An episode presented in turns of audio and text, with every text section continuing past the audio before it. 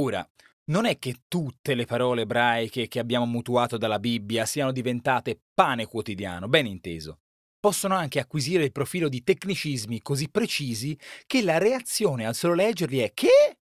Anche se invece magari sono qualcosa che con due parole in più destano meraviglia. Io sono Giorgio Moretti e questa settimana raccontiamo parole di origine ebraica. Le parole di questo ciclo sono scritte in collaborazione con Maria Costanza Boldrini. Oggi, Shibbolet. Che? Oh, ve l'avevo detto, Shibbolet. Parola strana? Sì. Ma il concetto che lo Shibbolet descrive è preciso e importante, certo per la dimensione drammatica che non di rado ha preso, ma anche per una innegabile prossimità d'esperienza. Nel libro dei giudici, siamo sempre qui, la Bibbia parla di una battaglia sul Giordano fra Galaaditi ed Efraimiti, vinta dai primi. Alla fine di una battaglia non era così semplice capire chi dei sopravvissuti fosse di quale fazione. Così i Galaaditi, ai soldati che si avvicinavano al Giordano per guadarlo, domandavano di pronunciare una parola. Shibbolet. Shibbolet significava torrente. Gli Efraimiti, nella loro lingua, non conoscevano il suono sh, come il principio di sciarpa, e quindi, con la loro cattiva pronuncia, pensiamola come Sibolet, rendevano subito palese di non essere Galaaditi e venivano uccisi.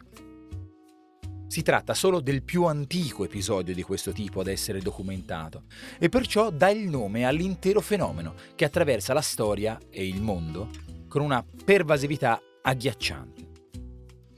Succedeva durante i Vespri siciliani a Palermo nel 1282, rivolta contro la dominazione angioina francese.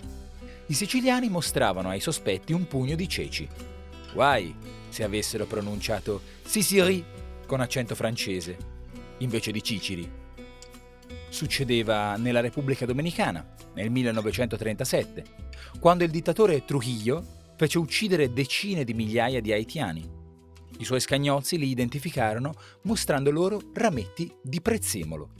In spagnolo, perejil.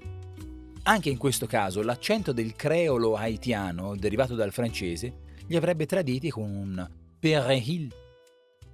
E non si contano le volte in cui è accaduto in tutta l'Europa centrale, fra Francia, Paesi Bassi, Germania e Austria, sempre in occasione di battaglie o di guerre fra paesi vicini.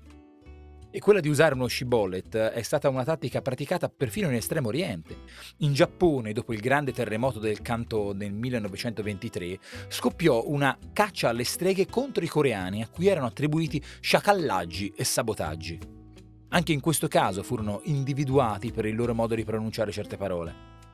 Invece durante la seconda guerra mondiale gli statunitensi erano soliti far pronunciare la parola Lollapalooza. Un parlante nativo giapponese, e perciò nemico, avrebbe avuto difficoltà a distinguere e pronunciare la L, al contrario ad esempio dei filippini. Ad ogni modo, i casi documentati di shibboleth, usato a fini bellici e persecutori, sono centinaia e centinaia. Esistono anche facce meno cruente dello shibboleth.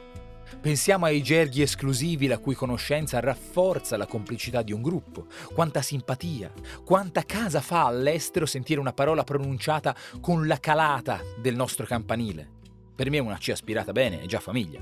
Ma pensiamo ai termini tecnici che fanno riconoscere fra di loro gli iniziati a una certa arte o professione o gioco e perfino alla sua declinazione informatica come genere di password sono fenomeni consueti e belli, certo di un'identità collettiva e progettuale.